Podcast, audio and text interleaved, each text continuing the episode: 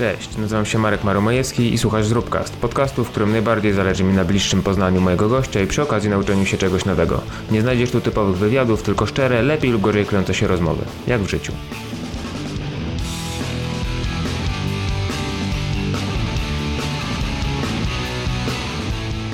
Moim gościem dzisiaj jest Jakub Surmacz. Kuba gości w Zróbkast po raz drugi. Dzisiaj rozwijamy nieco e, tematy poruszane poprzednio.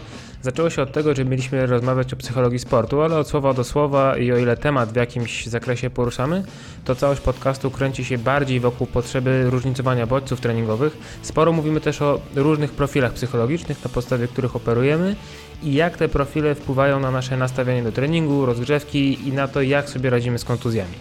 Przez różnej maści wypadki losowe i problemy techniczne podcast przeleżał się u mnie aż 6 tygodni. To oznacza, że nieważne jakbyście się napinali, nie dacie rady być na szkoleniu 27 kwietnia, o którym Kuba mówi pod koniec podcastu. Za to dacie radę wziąć udział w szkoleniu planowanym na 22 czerwca we Wrocławiu. Link do tego szkolenia e, Mjolnir Movements Lower Body Drills e, znajdziecie w opisie podcastu na YouTube. Śledźcie też Instagram Kuby pod nickiem Jakub Surmacz pisane razem i na końcu jest jeszcze ten dolny podkreśnik taki śmieszny, na którym będą pojawiać się e, informacje na temat tego i innych szkoleń. Partnerem tego podcastu jest Sport ST, producent i dystrybutor sprzętu sportowego, z którego korzystam na co dzień i mógłbym polecić z czystym sumieniem nawet gdybym nie dostawał pod stołem kopert pełnych kuponów do McDonalda. Jeżeli chcesz dołączyć do światowej elity fitness, trenuj na sprzęcie Sport ST. Wejść, e, wejdź na stronę sklep sport.st, e, sklep.sport.st.pl kup co Ci potrzebne, użyj kodu rabatowego ZRUP, ZRU otwarte P i dostaniesz 10% zniżki na całe zamówienie. W kontakcie bezpośrednim powołaj się na Zrubcast i też dostaniesz dobry deal. A teraz, nie przedłużając dłużej, zapraszam na podcast z Kubą Surmaczem. Ty przesłuchujesz go potem i, i potem piszesz tą agendę tymi pizzami i taką? Czy... Tak, tak, znaczy wiesz co, dobra, bo już nagrywam w sumie, to już możemy sobie gadać, powoli się No. będziemy rozkręcać. Wiesz co, tak, eee, w ogóle to cześć. Czekaj, bo nie włączyłem znowu kamery. Witajcie moi kochani, z tej strony ja, Marek Marek Moim gościem jest dzisiaj po raz drugi już e, Kuba Surmacz. Zgadza Kuba, się. zadałeś mi pytanie, a ja w tym czasie będę sobie włączał kamerę, bo ja, cię, Dobra. bo ja cię jeszcze na Instagram rzucam w tym czasie. Multitasking. No to Ja cię wrzucam na, Instagram- na ja mam już łatwiej później, tylko udostępniam tą Y, relację u siebie i koniec. No widzisz, zadałeś mi pytanie, czy ja potem przesłuchuję tych podcastów. Wiesz co, kiedyś na samym początku ich nie przesłuchiwałem. Na zasadzie wyszedłem z założenia, że po co? W sensie jakby już słyszałem je na żywo, siedząc i nagrywając je, więc tam wychodziłem z założenia, że jakoś mi to nie jest szczególnie do życia potrzebne. Natomiast miałem problem z tym czasami, żeby rzeczywiście przez to, że wiesz, że to nie są takie co zresztą wiesz, e, takie ustawione, wiesz, rozmowy na, ustawione na zasadzie, wiesz, że były jakieś bardzo konkretne pytania, Mhm. e, wiesz, i odpowiedzi, y, to ja nie mam wcześniej takiej listy, o czym będę gadał do końca, więc jak robię intro później, no to czasami ciężko jest mi przypomnieć sobie te wszystkie tematy, któreśmy przeszli, bo one przychodzą tak dosyć naturalnie, one tam, wiesz, latają, wiesz, w górę, w dół, po bokach i tak dalej. E, I No zgadza się. Czekaj, ja wszystko włączyłem, wszystko włączyłem. Tak więc y, w pewnym momencie stwierdziłem, że lepiej będzie jak ja to może jednak przesłucham po fakcie i teraz tak robię, że wiesz, jak Mhm. już mam podcast gotowy, to w ogóle, że, a czy ja go słucham i jednocześnie montuję, no bo tych kamer jest w tej chwili już cztery, więc jest cztery, tutaj nie ma jeszcze, ale jeszcze, może kiedyś będzie. E, że wiesz, no jednocześnie słucham, montuję, wiesz, z której kamery, spisuję sobie te najważniejsze rzeczy, żeby Mhm. tam potem te punktory z pizzą, wiesz, móc, móc, móc wrzucić. To taki twój charakterystyczny ten znak. No wiesz, no, No ja ten pierwszy... Ej, y, jakby co wrzuciłem ostatnio, przepraszam, że jeszcze wejdę słowo, tylko powiem tyle, że a propos pizzy, że ostatnio wrzuciłem na Instastory, że znalazłem zegar do studia i ja nie żartowałem, ja zamówiłem ten zegar. Tutaj będzie wisiał zegar w kształcie pizzy. Więc, Dobrze, no. Kochani, to jest prawda. To jest wszystko prawda. E, przepraszam, przerwałem ci. No mówiłem, że ja przesłuchiwałem ten nasz pierwszy odcinek, bo Mhm. szczerze mówiąc to nie mam takiego obycia przed y, kamerą, czy tam przed, przed mikrofonem w Mhm. takim audycyjnym studio, więc... Ja nie mam obycia, mam tylko Eee. wielkiego. To jest Tam mniej więcej pamiętałem, o czym ta Mhm. była ta rozmowa, później sobie i tak y, tam, wiesz, stopniowo przechodziłem przez to, nie? Mhm. Widzę, że już nie ma tego, narcyza na ścianie. Nie, nie ma, nie ma narcyza, nie ma plakatu z cyckiem, za to jestem ja, zobacz. I to jest tak sprytnie pomyślane, że teraz niezależnie jakie jest ujęcie, to jestem ja zawsze. Na tej kamerze mnie widać, na tej kamerze mnie widać, no na mojej wiadomo, że mnie widać, ale nawet na twojej mnie widać. Więc to jest tak pomyślane, żeby wszyscy widzieli, czy to jest podcast, to jest mój. Nie ma narcyza, bo był jeden... Znaczy no jest, jest, jest, jestem ja w wielu osobach w tej chwili, bo jest, jest mnie trzech w tej chwili w tym yy, yy, pomieszczeniu. Jakubie, o czym chciałeś ze mną porozmawiać? Bo tym razem jest troszeczkę odwrotnie. W sensie ostatnio ja cię zaprosiłem, bo miałem parę pytań dotyczących różnych rzeczy, no głównie kontuzji, prewencji kontuzji i tak dalej, a tym razem jest odwrotnie. Ty przychodzisz do mnie, bo chciałeś mnie y, opowiedzieć mi i słuchaczom o czymś. No, możemy kontynuować kilka wątków z, z poprzedniej mhm. rozmowy. Znaczy, no podejrzewam, tak... że nie przejdziemy nagle na średniowieczną historię nie. Chorwacji albo coś takiego, więc raczej tak, będzie to powiązane. Nie skończyła się e, mhm. tam tak jednoznacznie, natomiast mhm. fajnie by było porozmawiać dzisiaj trochę o psychologii sportu. Mhm. E, no takim podejściu, którym myślę, że się nie mówi albo mało osób w ogóle patrzy przez pryzmat tego. E, mhm. No, a możesz powiedzieć, bo, bo ty no nie jesteś z zawodu z wykształcenia psychologiem, e, jakie jakby z jakiego, jakby z jakiego stanowiska występujesz mówiąc o psychologii sportu teraz? Z własnego doświadczenia? Czy... Trochę tak, jakby, mhm. z, z, dość, no jakby z stanowiska takiego, że jestem fizjoterapeutą mhm. czy, czy tam trenerem przygotowania fizycznego i bardzo dużo kwestii mm, w, jakby w roli trenera jest tak czysto mechanicznie rozpatrywane, mhm. a tych, tych aspektów e, w podejściu prowadzenia kogokolwiek, mhm. jeśli się podejmujesz, no to E, jest dużo więcej, no bo mhm. na, na kilka innych e, aspektów musisz spojrzeć, no bo sportowca w takim całokształcie e, kształtuje jego odporność fizyczna, ale jest też odporność psychiczna, jest odporność emocjonalna, jakaś społeczna, czyli czyli sportowca, czy amatora, czy zawodowca kształtuje środowisko, jakim on się otacza. E, druga rzecz jest ważna e, według mnie, że jakby powinniśmy wyjść e, w ocenie no trochę z, z, wyższych ośrodków, czy tam z wyższych pięter mówimy o układzie nerwowym, że nie rozpatrujemy sportowca tylko pod tym względem, jak tam jego mięśnie funkcjonują, mhm. chociaż też, tylko no tym wszystkim steruje mózg i to jest taka, e, wiesz, taki skarb, taka nadrzędna struktura, więc warto nawet podejście treningowe czy, czy takie rehabilitacyjne rozpatrywać w ten sposób. E, zwłaszcza, że e, możemy kilka modeli czy kilka takich e, przykładowych wzorców wyodrębnić. O, zaraz ci mhm. opowiem o tym. Co, wiesz, co, jakie mniej więcej reakcje się możemy spodziewać u sportowca w momencie, jak łapie kontuzję, jak e, nie wiem. W sensie, no... jak psychika sportowca wpływa na proces wychodzenia mhm. z kontuzji, na przykład. Coś tak? takiego. Mhm. I jaki scenariusz możemy mniej więcej przewidzieć? No to mhm. tego się nie da przewidzieć oczywiście w 100%, ale generalnie to, co sobie tutaj powiemy, czy to, o czym mówimy, no, mhm. to, no to 70% y, osób może odebrać jako taką uniwersalną radę gdzieś tam dla siebie, nie? Mhm. Kontuzje e... pojawiają się tak często w tym podcaście. Ja mam problem teraz tak, z lewym nadgarstkiem, z, ze ścięgnami w prawej stopie i pupa mnie boli. Ale tak w sensie pośladek, w sensie pośladkowy tam mniejszy, to, nie w sensie, że dupa mnie boli, ale naprawdę. To, to, jest, to jest mi bardzo bliski temat, jestem bardzo ciekaw tego, co mi dzisiaj opowiesz na ten temat. Czy może no, zmiana podejścia mi pomoże w końcu sobie poradzić z tym wszystkim? No, może tak. No nie wiem, co tam cię doprowadziło do takiego stanu Głupota. rzeczy, ale e, wiesz, ty się wywodzisz z crossfitu, może no tak powiedzieć. Znaczy, wiesz co, ja się, ja się wywodzę ze sportów kanapowych okay. głównie, z oglądania telewizji i grania w gry.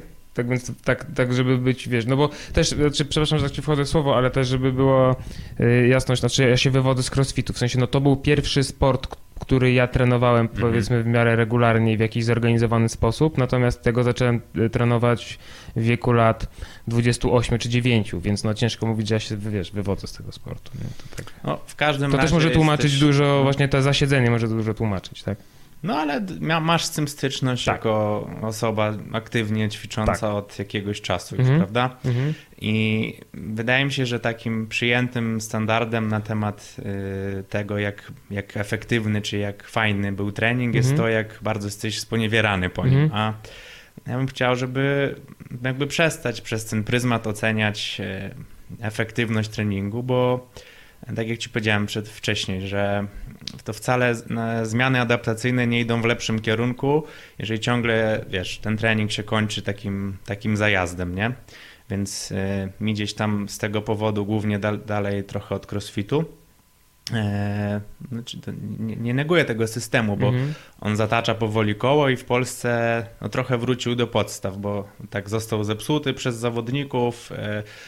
No nie tylko w Polsce, ogólnie po prostu, tak? Mhm. Że on, znaczy to jest troszeczkę tak, że, znaczy tutaj jest w ogóle, Boże, to jest więcej warstw, warstw niż w Napoleonce, bo z jednej strony jest tak, że ym, Wiesz co, bo to też nie jest tak, że to sam system taki jest, że on ma, wiesz, że, zgo- że zgodnie z metodologią crossfitu trening jest dobry wtedy, kiedy jesteś po prostu zajebany tak, że nie potrafisz stać z podłogi. To jakby to nie do końca tak jest.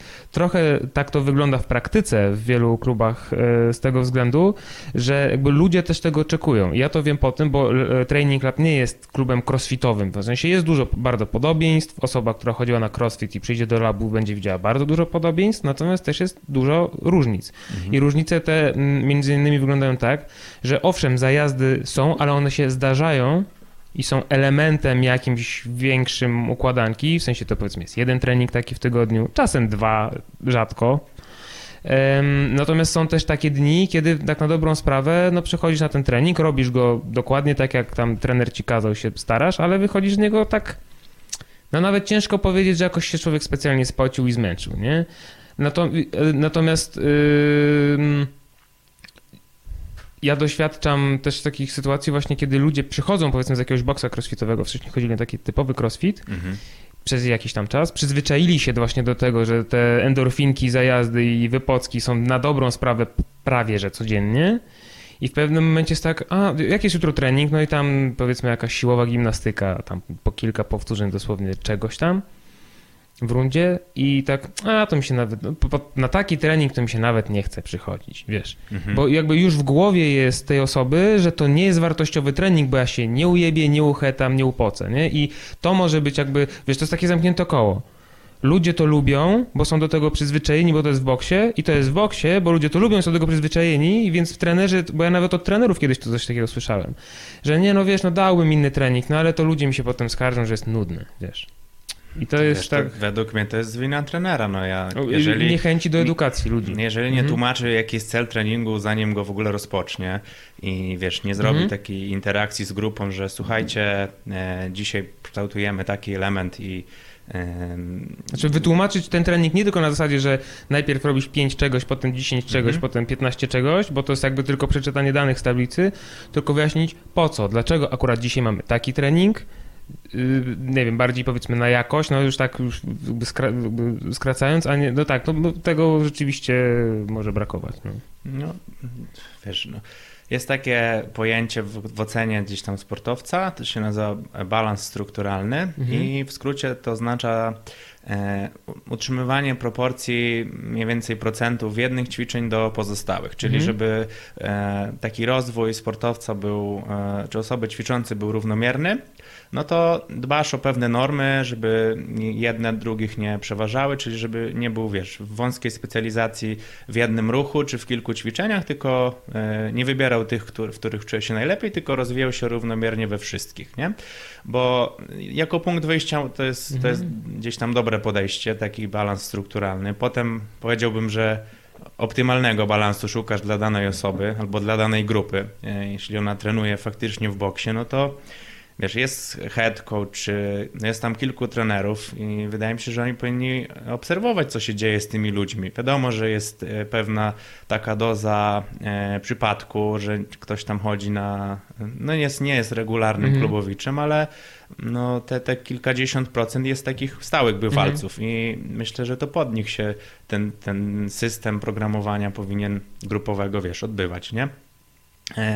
E, no i wracając do tego e, tam z balansu mhm. strukturalnego, więc e, jeżeli to by było dobrze wyjaśnione w taki sposób, że na przykład tam wyszło w ocenie, że barki czy ogólnie górna, górna strefa jest gdzieś tam zaniedbana siłowo, i czasami ludzie się oskarżają, że, albo widzisz taką tendencję w klubie, że któraś osoba z kolei coś tam niedobrego z tymi barkami mhm. się dzieje. No to tak dany okres e, planujesz, żeby e, wyrównać to i wiesz, potem wyjść na prostą, czyli wrócić do jakiegoś punktu wyjścia, nie? E, no, a jak, jak utrzymamy ten, tą ocenę no, że trening jest cały czas na zajazd, na, na to wiesz, czy ktoś się pierwszy zżyga po mhm. treningu, no to ciężko o jakąś taką racjonalną ocenę sytuacji i e, prowadzenie tych osób rzetelnie e, wiesz, w odwlekaniu kontuzji jak najdłużej. Bo wydaje mi się, że takim nadrzędnym celem naszym powinno być jak najwięcej optymalnych workoutów w skali miesiąca, kilku miesięcy czy roku, a nie jeden super trening raz na wiesz, 5 dni czy raz na dwa tygodnie i potem e, takie łatanie albo dojeżdżanie się przez następne kilka treningów. Ale to jest na Rozumiesz, tyle. Tak, nie, rozumiem, rozumiem. To jest wiesz, y, tego rodzaju y, i tutaj mówię nie, już nie o trenerach, tylko mówię jakby o ćwiczących, że tego rodzaju przekonanie że mm, ten zajazd jest taką jedyną słuszną drogą tego, żeby mieć jakiś progres i żeby w ogóle coś tam osiągnąć. I te coś, to jest taki w dużych klamerkach, bo nawet nie wiadomo, co to oznacza, mhm. jest na tyle silny, że yy, i to nawet, wiesz, w labie to widzę nawet, tak, że jak jest taki, yy, nie chcę mówić luźniejszy trening, tylko właśnie taki właśnie powiedzmy spokojniejszy, bardziej na jakość, bardziej na jakąś stabilizację, taki, yy, nie boję się użyć stwierdzenia, bardziej akcesoryjny nawet, taki troszeczkę rzeczywiście aktywny rest day nawet można by było powiedzieć, e, to okej, okay, no ktoś nawet przyjdzie i zrobi ten trening, ale są takie osoby, które po tym treningu i tak, wiesz, zrobią sobie zajazd potem na rowerku albo, na, wiesz, żeby tak czy inaczej, okej, okay, dobra, zrobiłem ten trening, ale tak czy inaczej jeszcze muszę się sam, dorobić. wiesz, jakoś dorobić jeszcze, nie? Wiesz, być może one się nie skoncentrowały na tym treningu tak, jak należałoby się skoncentrować. Mhm. Co ja przez to rozumiem? Ja na przykład e, bardzo proste treningi, mówię o swoich, wykonuję w tym mhm. momencie. Znaczy tylko, te, które ty wykonujesz. Tak. Mhm tylko praktycznie nie, nie dopuszczam, jestem skupiony w 100% tu i teraz. E, nawet ten trening się, wiesz, składa z, z trzech jakichś ćwiczeń, mhm. typu robię e, tam 15 dwójek w przysiadzie, 10 jedynek robię muscle upa i na przykład 10 trójek robię sobie jakieś podciąganie. Mhm. I tym, na tym się kończy trening, nie? Bo to są jakieś tam słabe ogniwa, które ja chcę poprawić, siłowo podciągnąć. Mhm. Ale ja w między, jest w trakcie tego e, jestem tak skupiony na tym, czyli to gdzieś tam się medytacją siły nazywa w treningu. Mówiliśmy o tym odcinek wcześniej. Mhm. E, I podczas tego mogę się skupić albo na słabym ogniwie, albo na tym, co mi pomaga. E, czuję po prostu się najsilniejszy w danej pozycji i wiesz, no wchodzę w ten trening też na, na poziomie głowy, e, bo to ona tym wszystkim steruje. Mhm. I jeżeli ja dany ruch jestem sobie w stanie wyobrazić, to jestem sobie w stanie wyobrazić taką moją najsłabszą fazę tego ruchu i jak ją przełamać w ten sposób. I ja, mimo że to jest taki rodzaj, e, no taka jednostka, jakiej ty mówisz, że a ona nie jest wyczerpująca. No mhm. ja tak nie uważam. I jeżeli prowadzę osobę na przykład w taki sam sposób, no to ona też nie, ja, ja jej mówię, jaka jest, że to jest takie bardzo ważne, żeby ten ruch zobaczyła, że ona go nie wykonuje rękoma, tylko głową tak naprawdę. E, jeżeli nie masz wyobrażenia o danym ruchu, to tak naprawdę nigdy go technicznie dobrze nie wykonasz, albo no ciężko będzie ci go, wiesz, e, ci go będzie zrozumieć. E, I to jest dla mnie istotna taka rola, e, żeby ludziom tłumaczyć, że to z tej strony powinno się podejść. Nie? Że...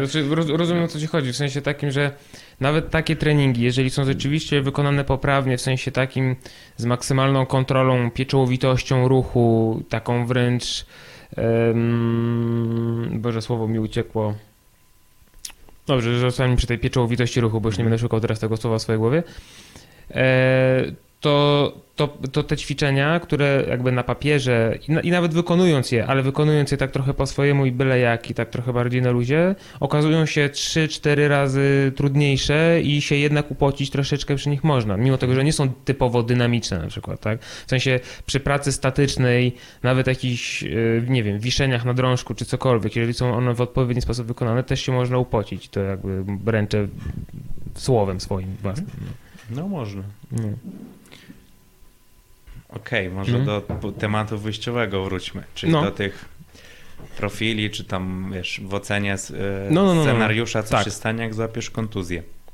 No takim, e, ja wychodzę z takiego punktu wyjścia, że są cztery stereotypy e, osoby, która złapała kontuzję. One się tak wesoło nazywają. E, Pierwszy to jest e, bagatelizujący olewacze, taka jedna grupa. Ale to jest oficjalna nazwa? No tak, jakby zatwierdzona przez tam, wiesz, e, jak znajdę ci pozycję po podcaście, mhm. to ci nawet powiem skąd to... A to w sensie to jest, med, to jest medyczne określenie? No nie wiem, czy medyczne, pewnie nie, no. Y, Aha, okej, okay. myślałem, że klinicyści to... zawsze będą się tam mhm. E, wspierać na, jakoś to musi się mhm. nazywać mhm. bardziej profesjonalnie, nie? No ale... Jeszcze ten... jak, jak powiedziałeś, jak to się nazywa? Pierwsza, bo są mhm. cztery grupy, no, no, no. więc pierwsza to są bagatelizujący olewacze. Okay. Później masz refleksyjnych optymistów. Okay. Trzecia grupa to są refleksyjni pesymiści. Mm-hmm. I czwarta to jest eter, czyli mają cechy wspólne, z, pokrewne z trzema poprzednimi. Mm-hmm. Okay. I ich e, odczuwanie, wiesz, trauma związana z, tym, z tą kontuzją, czy z czasową przerwą od treningów zupełnie się różni i biorąc to pod uwagę, no inaczej będziesz e, planował jakiś tam, wiesz, recovery, work, mm. powrót takiego zawodnika, czy mm, no substytut treningu, czy on czegoś nie może robić, ale gen takich generalnych przeciwwskazań e, do ogólnego ruchu nie ma. Mm. No i w, inny sposób mu planujesz wtedy pracę, nie? Na bazie tych, tych, czterech, tych czterech takich stereotypów, nie? Mhm. E, I ja sobie zawsze lubię wrzucić pojęcie, czy tak jak tamtym razem, to osoby e, w przygotowaniu pod trening dzielą się na e, overthinkers i overdoers. Czyli osoby, które za dużo chcą zrobić i takie, które są bardzo analityczne i... I zamiast zrobić, tak, to kombinują będą, godzinie. Znaczy, one też zrobią, tylko e, już mówi się, że w sporcie są geniusze i debile, albo, mhm. albo debile, nie? Czyli, że no, ta druga grupa tak bezmyślnie to, co trener powie, on jest nastawiony i, mhm. i natychmiast zrobi. Natomiast e, e, overthinker to jest taki e, typ, który no, bardzo analitycznie będzie każdy ruch analizował, jak błąd techniczny popełni, to już właściwie może iść do domu mm -hmm. danego dnia, bo, bo trening jest, wiesz, on zapamięta to ostatnie złe powtórzenie, mm -hmm. a nie te 13 dobrych, które zrobił do, do, do czasu załamania. Mało takich ludzi chyba, to chyba najmniejsza grupa. No nie, no myślę, że ciężko jakiś procent statystyczny, mm -hmm. bo dużo osób się nawet nie zastanawia, którym ja jestem typem, a o ile plan e, może być ogólny, to podejście rozgrzewkowe powinno być mocno zindywidualizowane. E, dlatego, że ty chcesz na treningu być w takim najbardziej optymalnym dla siebie stadium, mhm. więc musisz być e, pobudzony, ale nie możesz być, wiesz, przebodźcowany, no bo jeżeli e, to ponad pewien próg pobudzenia wyjdzie, to na przykład grupa mięśni zginaczy ogólnie, czy mogą być zginacze bioder, e, nie wiem, zginacze, wiesz, nadgarstka, mhm. to one już nie będą e, takie pobudzone do pracy, tylko będą wstępnie już tak nadmiernie napięte, czy na przykład przepuszczalność krwi przez te struktury będzie dużo gorsza i ty szybciej no, zabetonujesz się, mhm. czyli że często słyszysz tak może, że ktoś powiedział, że fajny trening był, że pod niego rozpisany, tylko dobrze mu szło, tylko odcięło mu nogi albo mhm. odcięło mu ręce. Nie? Tak, no szybko mi odcięło. To jest, mhm. to jest taki stan. Czy jeżeli tej adrenaliny na przykład jest za dużo, no to, to też nie jest dobrze. Z drugiej strony, jeśli jesteś, e, no nie przejdziesz pe przez pewien optymalny próg pobudzenia w czasie rozgrzewki, no to twoja uważność czy czas reakcji też nie jest optymalny i jesteś bardziej narażony na kontuzję. No nie?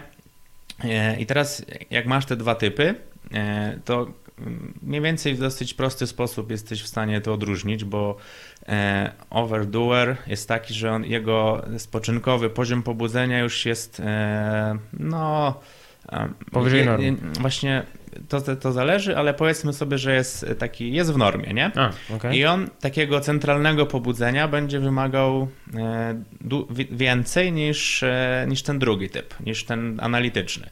Czyli w jego rozgrzewce... Kontrintuicyjne no, to jest trochę. No, wiesz, w jego rozgrzewce będą dominowały takie ruchy dynamiczne, bardziej mhm. eksplozywne, e, takie, które nawet czasem to określa, że to musi być e, tak, taka przemoc aż w tym, żeby on się do treningu, wiesz, e, pobudził, nie? Mhm.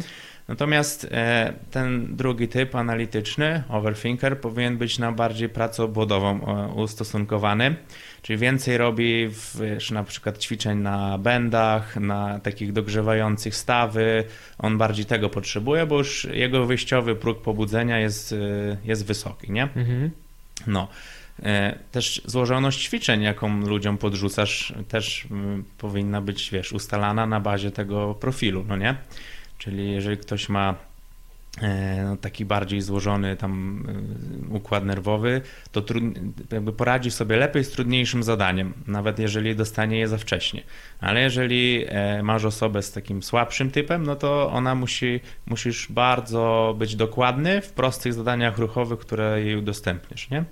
Czyli jakieś takie wrzucałem zadanie, że z leżenia przodem musisz przejść do leżenia tyłem i odwrotnie, ale nie mogą się oderwać ręce w tym czasie. Czyli tak jakbyś między, między swoimi rękoma przechodził Mhm. e, od leżenia na brzuchu do leżenia na plecach i z powrotem, Mhm. nie? No i dla niektórych osób to zupełnie będzie, wiesz, no Chwila, moment. Tak, chwila, moment, a niektóre się będą musiały mocno na, nakombinować, Zastanowić, jak a, tutaj, jaki schemat tu wykorzystać i powiedzą ci, Mhm. że kurczę, jak super, Okej, to, to, to E, jak- dobry przykład super- obrazujący te, te, te, te jak rzeczy. super Mhm. mają biodra zmobilizowane, jak nadgarstki im się zmobilizowały fajnie, Mhm. wiesz? Więc Okej, okej. No to no tak, to, to, to dobry przykład. To dobrze tłumaczyło właśnie jakby te różnice pomiędzy tym e, jednym i drugim. A po, bo tak się troszy, kurczę, bo ja tak tego wszystkiego słucham i chłonę, ale nie wiem, czy ja do końca rozumiem.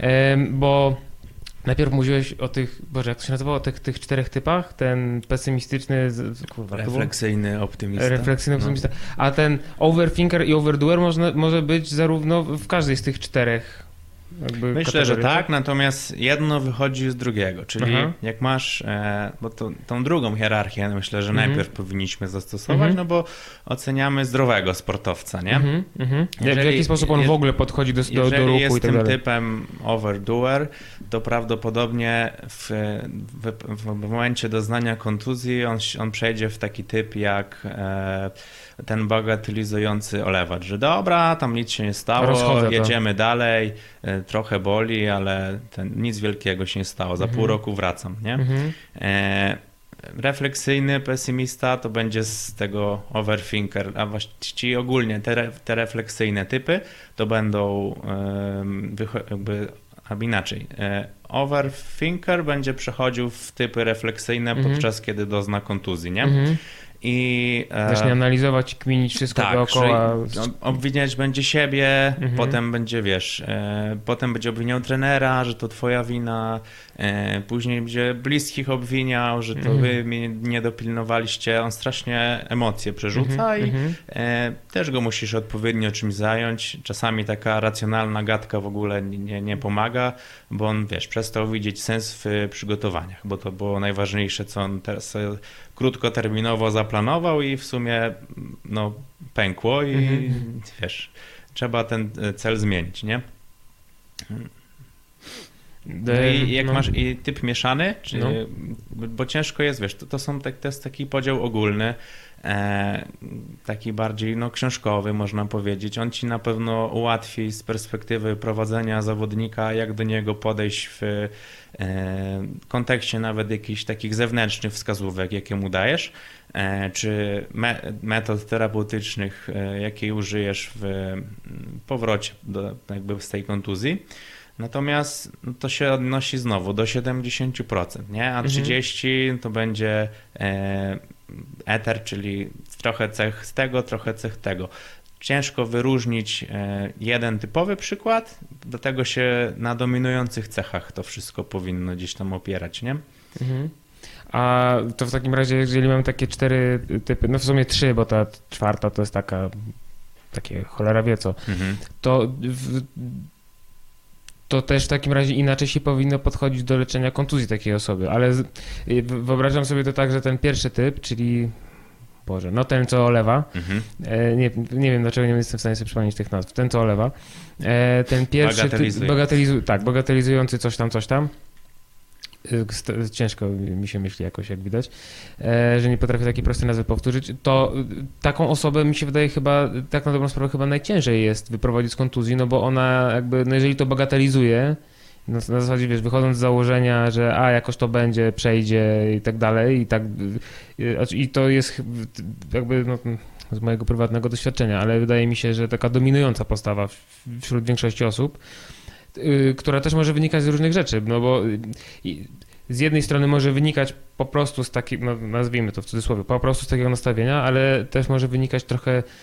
z takiego jakby wstydu, przyznania się, że. No bo wszyscy robią to samo, szczególnie jeżeli mówimy o jakichś yy, powiedzmy treningach grupowych, mówimy o amatorach, mhm. Trening grupowy, wszyscy robią to samo.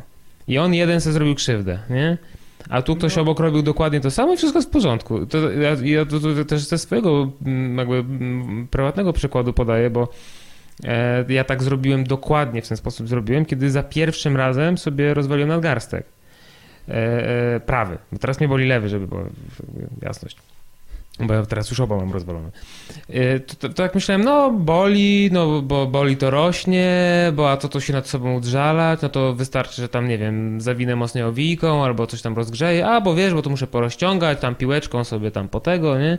I trenowałem dalej jakby starając się nie przejmować tym za bardzo, co się okazało po prostu, wiesz, błędem, nie? Tylko teraz jest pytanie, bo jak taka osoba, znaczy Ciężko jest chyba taką osobę wyprowadzić z kontuzji, no bo ona najpierw musi zmienić swoje nastawienie, żeby w ogóle chcieć się zająć tą kontuzją, nie? No niekoniecznie, możesz go oszukać w jakiś tam sposób, nie? Że powiesz mu, że wcale nie przerywamy planu, a i tak go zmienisz i e, no, jeżeli jest, zaufał ci, mhm. i póki co swojego zdania ponad twoje nie przekłada, no to będzie realizował to, co e, mu powiedziałeś. Mhm, ale to... Więc no. e, on to, e, mi się wydaje, że to wcale nie jest trudniejszy typ mhm. do, do prowadzenia. E, może pod tym względem, że musisz go czasem wygonić do domu, że mhm. dzisiaj ok, koniec pracy, wiesz, jakościowej, nie, nie dorabiaj się po treningu. Mhm. E, natomiast wiesz, jak on doznaje kontuzji, to jest łatwiej pod tym względem, że nie macie przerwy takiej, że mm, no, on się załamie, nic nie będzie robił, tylko ten, on jest, jest zmotywowany, nie? A te dwa pozostałe typy, u nich taki trzyetapowy proces e, utraty motywacji e, postępuje, czyli tam jest tam depersonalizacja kontaktów z ludźmi, potem wiesz, utrata wiary we własne możliwości, to jest chyba gorszy, jeżeli tak można wartościować, no to trudniejsze na pewno w tym podejściu. E, bo jeżeli e, masz typ pierwszy, ten, mhm. który bagatelizuje, mhm. to on wcale, on jakby jest, e, polega na tobie i jak ty mu powiesz, że wyciągniemy cię z tego, daj mi 6 tygodni i, i jakby zdążymy z przygotowaniami, to jest ok. A jeżeli, a ten drugi, jak, myśl, jak zacznie... ci słowo no. w myśl zasady tego, że to są przeważnie te osoby, te overdoers, mm, którzy tak. jak im się przedstawi konkretny plan, co trzeba zrobić, to mm. w większości przypadków się do niego po prostu tak. zastosują. Mhm, okay. Tak.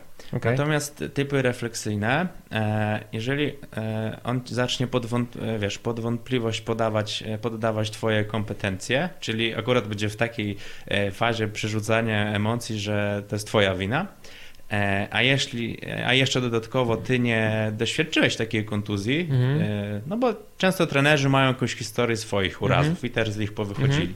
No i dla, dla, wiesz, dla niektórych osób są bardziej wiarygodni, jeżeli przeszli też taką kontuzję i e, wrócili po niej, no i wtedy taki sportowiec myśli, dobra, to on z, też to przeszedł, to się zna.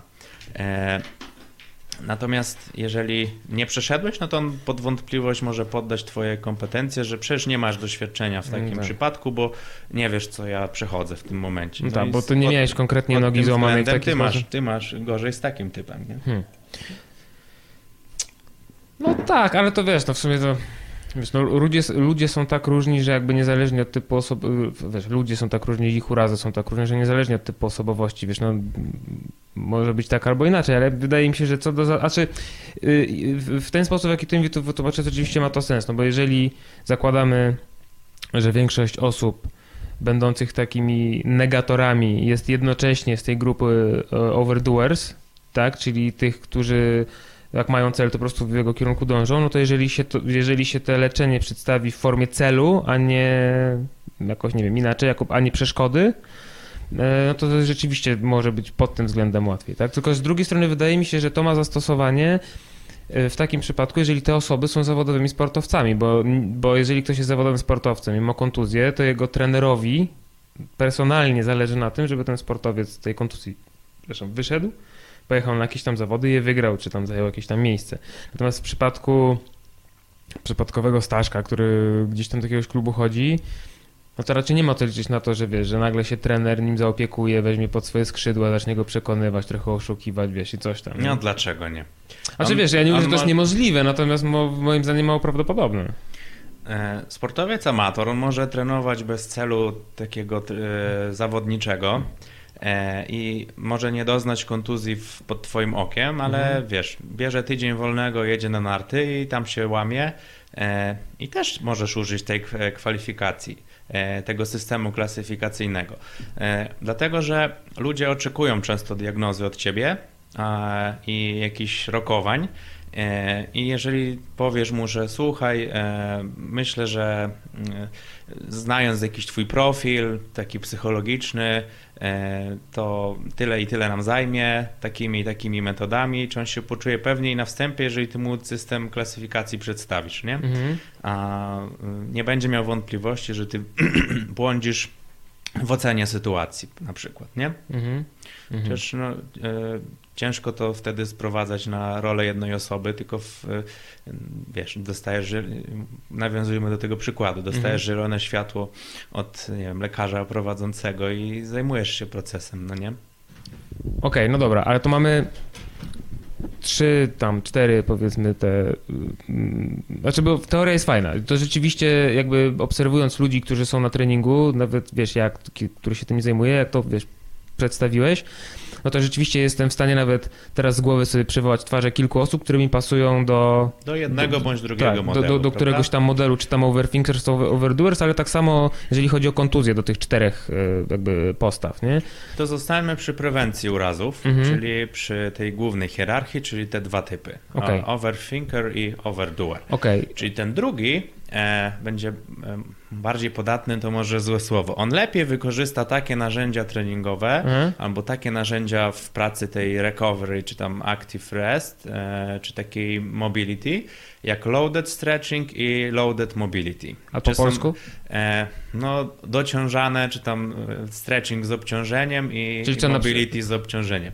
No, to no. się jakby podział jest znowu na kolejne techniki bądź narzędzia Aha. fizjoterapeutyczne, czy Ale w sensie, że poczekaj, w sensie e. chodzi ci o to, że jakby w zależności od tego, czy ktoś jest overthinker albo overdoer, Możesz mu programować, a właściwie jeżeli trzymasz się tego kryterium, to nawet mhm. powinieneś e, wiesz, wiedzieć, wiedzieć, kiedy, no masz cały toolbox. Ale, ale czekaj, i... bo tu mówisz w kontekście jakby regenerowania, znaczy regenerowania, wychodzenia z kontuzji też, tak? tak że, że, że, zupełnie inne mechanizmy się stosuje wtedy? Mhm. mhm Okej. Okay. Znaczy, e, ten typ overdoer mhm. lepiej zareaguje na. No teraz wybierzmy sobie dwie techniki. Czy jak jest taki typowy, e, ten typ już wszystko na to wskazuje, na tyle, co poznaliśmy daną osobę z tej strony. E, to dużo lepszą techniką z wyboru pracy z nim albo planowania mu pracy, którą zrobi sam, już nie pod mhm. naszym okiem, tylko jako pracę dodatkową, ale nie mówimy o treningu, tylko o przeciwdziałaniu kontuzjom, mhm. czyli jak on sobie robi sesję Active Rest, no to mhm. dużo lepiej wykorzysta techniki takie jak loaded stretching i loaded mobility, czyli przykładowo e, loaded, loaded stretching, dam Ci jeden przykład no? w praktyce na przykład chcę e, zakończyć łańcuch, że tak powiem, i e, zamknąć pewien ob obieg ćwiczeń dla mięśni najszerszych grzbietów, mhm. albo dla powięzi piersiowo-lędźwiowej, tak mhm. sobie to nazwijmy. Mhm. No to na, damy mu paski ciężarowe i zrobi sobie tam cztery serie po 30 sekund w aktywnym zwisie, ale chodzi o to, żeby nie angażował e, chwytu, dlatego wisi A, na paskach, mhm. e, tylko żeby poddawał takiemu obciążonemu stretchingowi e, te mięśnie, te Mhm. na, najszersze grzbiety bądź tą powięź piersiowo-lędźwiową. E, jeżeli to jest na przykład za mało, no to jeszcze e, na jakimś tam deep belcie pasie obciążeniowym mu dajesz obciążenie. Mhm. E, inną metodą jest coś takiego jak body tempering i to się, to się nazywa rolowaniem na sterydach. Hmm. W sensie autorem tego jest Donnie Thompson. A to jest takie te metalowe, tak, takie jakby dokładnie. no, takie Nie, nie, nie, to noże, jest- takie metalowe? To jest co innego. To, są, Okej. to jest techniki Grastona, albo Smart Toolsy, albo Guasha. Jezus Maria, dużo- jest. No. To nie o to chodzi. Aha. W tym body temperingu chodzi o to, że dociążasz cie- ciało jakimś zewnętrznym przedmiotem. No, e, Amerykanie używają takich ciężkich wałków, one tam mają przedział od, od 10 do 50 kg, nie? I Mhm. że tkanka się poddaje, e, u- wiesz, u takiego wielkiego chłopa na przykład, jak ja, czy ty. e, Nie no, jak ty? E, Dopiero pod e, jakimś określonym naciskiem, nie? Mhm, mhm. i do swojej tam pierwotnej takiej długości wraca, w której jest e, bezpieczna się czuje. Albo dzięki temu zastosowaniu tego organizm wchodzi w końcu w stan, wiesz, relaksacji, którą jak najszybciej w tą fazę po treningu właściwie chcesz przejść, nie? Mhm. E, e, Loaded mobility, no na przykład e, tu bym widział praktyczny taki, przy, ciężko to pokazać tutaj, no ale Mhm.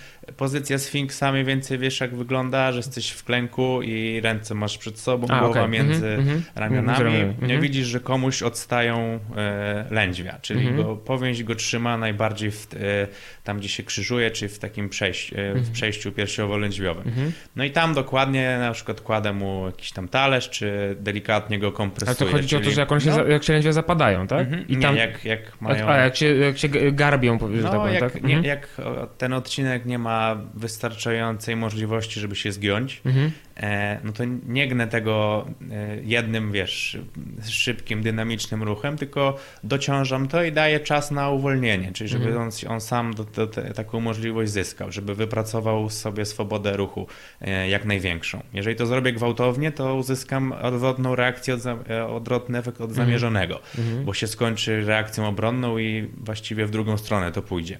Jak to dociążę i zostawię, czy żeby on się, on się relaksuje w międzyczasie, no to dojdę do tego punktu, na którym mi zależało. Czyli żeby do, do optym, optymalny zakres zgięcia tam, wiesz, Mhm. wytworzył się. Albo Mhm. żeby po prostu powięź miała czas zareagować i I to jest dla, poczekaj, to jest dla overdoers, tak? Tak. Tego rodzaju mechanizmy. Tak.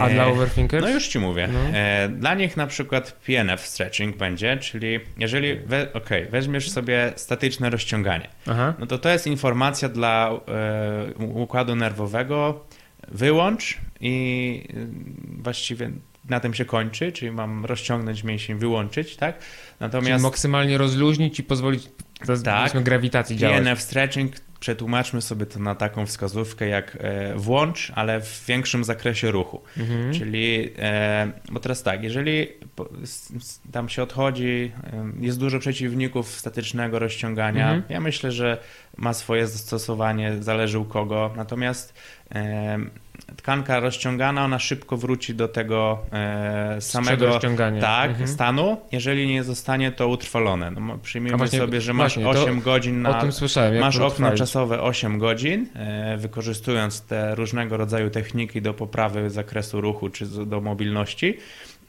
żeby przetrenować ten nowy zakres ruchu, żeby układ nerwowy uznał go za bezpieczny. Mhm. Więc e, PNF stretching będzie informacją włącz, ale w większym zakresie ruchu, tak? Mhm. Czyli e, przykładowo, jeżeli przed, robię to z partnerem, treningiem na dobrą sprawę, tak?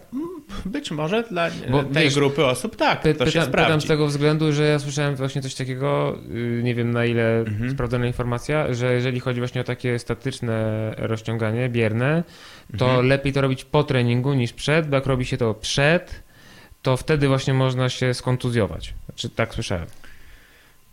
To zależy, to Okej. odpowiedź tak brzmi jak, Mhm. jak często. Mhm. E, ja, na, ja bym się, nie wiem, nie rolował, albo jeżeli e, rozciąganie statyczne skojarzymy sobie Weź z, troszeczkę mikrofon tak do ciebie, e, przesuń go tak. skojarzymy z relaksacją, no to faktycznie to nie jest dobry pomysł, żeby to robić przed treningiem, bo Aha. ty chcesz pozostać e, taki alerted, taki uważny. No tak, na- nie zaspany, wiesz, rozluźniony. Dokładnie, Tylko, mhm. czy czas reakcji masz mieć optymalny, tak Mhm. jak sobie powiedzieliśmy wcześniej. E, więc jeżeli to cię rozluźni, czyli zrobisz rolowanie przed e, i zbyt długi, statyczny stretching stopniu przed, no to być może nie będzie to optymalny poziom twojego trenowania.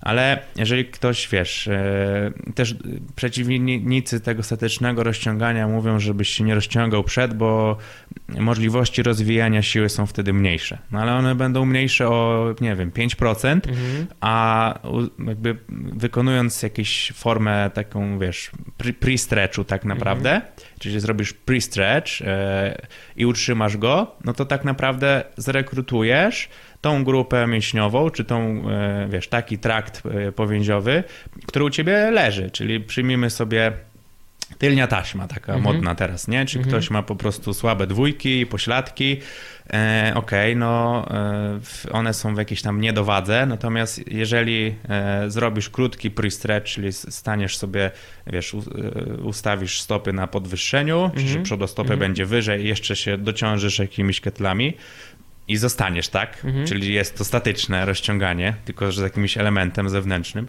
E, to tak naprawdę użycie tego w późniejszej fazie, czyli podczas treningu, będzie większe niż jakbyś tego nie zrobił. E, więc mimo jakiejś tam straty, e, ok, 5% może mniej będziesz miał siły, ale ryzyko kontuzji odłożyłeś w czasie, bo stworzyłeś sobie więcej stopni swobody, zakres ruchu, czy no masz bardziej optymalny ten zakres ruchu, w lepszym stopniu go kontrolujesz i koniec końców lepiej na tym wychodzisz, niż jakbyś tego nie zrobił. No ale mhm. jeżeli to będzie przedłużone, czyli już będziesz w, chodził w taką fazę relaksacji, no to myślę, że to nie ma jakby wiesz, jakaś pomyłka w doborze narzędzi, nie? Mhm. A e, no, no, i wracając do tego typu overthinker, no, no. dla niego jest na przykład byłby wskazany techniką z wyboru, na którą on najlepiej zareaguje, będzie ten PNF stretching. Jeżeli mamy typ zrównoważony, czyli nie jest ani taki, ani taki, no bo powiedzieliśmy sobie, że, że może być tą, jakaś mieszanka. Tą, dokładnie. Czyli tą, e, ten system e, klasyfikacji można odnieść do około 70% osób. Są osoby bardziej zrównoważone, żadne cechy charakterystyczne u nich nie dominują e, i wtedy takim uniwersalnym narzędziem jest Functional Range Conditioning. To jest taka koncepcja, którą stworzył dr Andreo Spina mhm. e, odnośnie takiego e, poruszania stawów na zimno. Jedną z technik tam są kontrolowane artykulacje stawowe. Czyli poruszasz na przykład biodrem e, albo stawem ramiennym e, w, we wszystkich możliwych e, kierunkach. Czyli na przykład idziesz sobie najpierw do zgięcia, e, do rotacji wewnętrznej, do wyprostu, do przywiedzenia, do rotacji mhm. zewnętrznej, nie? E, I to są takie uniwersalne techniki dla tego typu zrównoważonego po prostu. Mhm. Mówimy tu cały czas o raczej o prewencji kontuzji, no ale e, niewykluczone, że też w fazie powrotu e, po kontuzji też to będą użyteczne techniki. Ale z, z czego może wynikać to, jakby samo podejście do tego, jak ktoś podchodzi do tego, że ma kontuzję i sobie mhm. w jakiś tam sposób radzi i w sensie jak do niego podejść, jak mu to przetłumaczyć i pomóc mu z tego wyjść, jakby to jest e, takie bardzo logiczne jakby z takiego psychologicznego punktu widzenia, nawet jak ktoś nie jest psychologiem, to jest w stanie, znaczy ja przynajmniej mogłem, to zrozumieć jakby z czego to może wynikać. Ale do końca nie kumam, e, co powoduje, że, że biorąc pod uwagę te dwie dystynkcje, że jedna osoba jest właśnie overthinker, druga jest overdoer, co powoduje, że różne się w ogóle metody, że jednemu lepiej się mm, biernie rozciągać, a drugiemu, wiesz, nasi, wiesz, no jakby to nie powinno, bo nasze ciała są, no jednak, umówmy się, bardzo do siebie podobne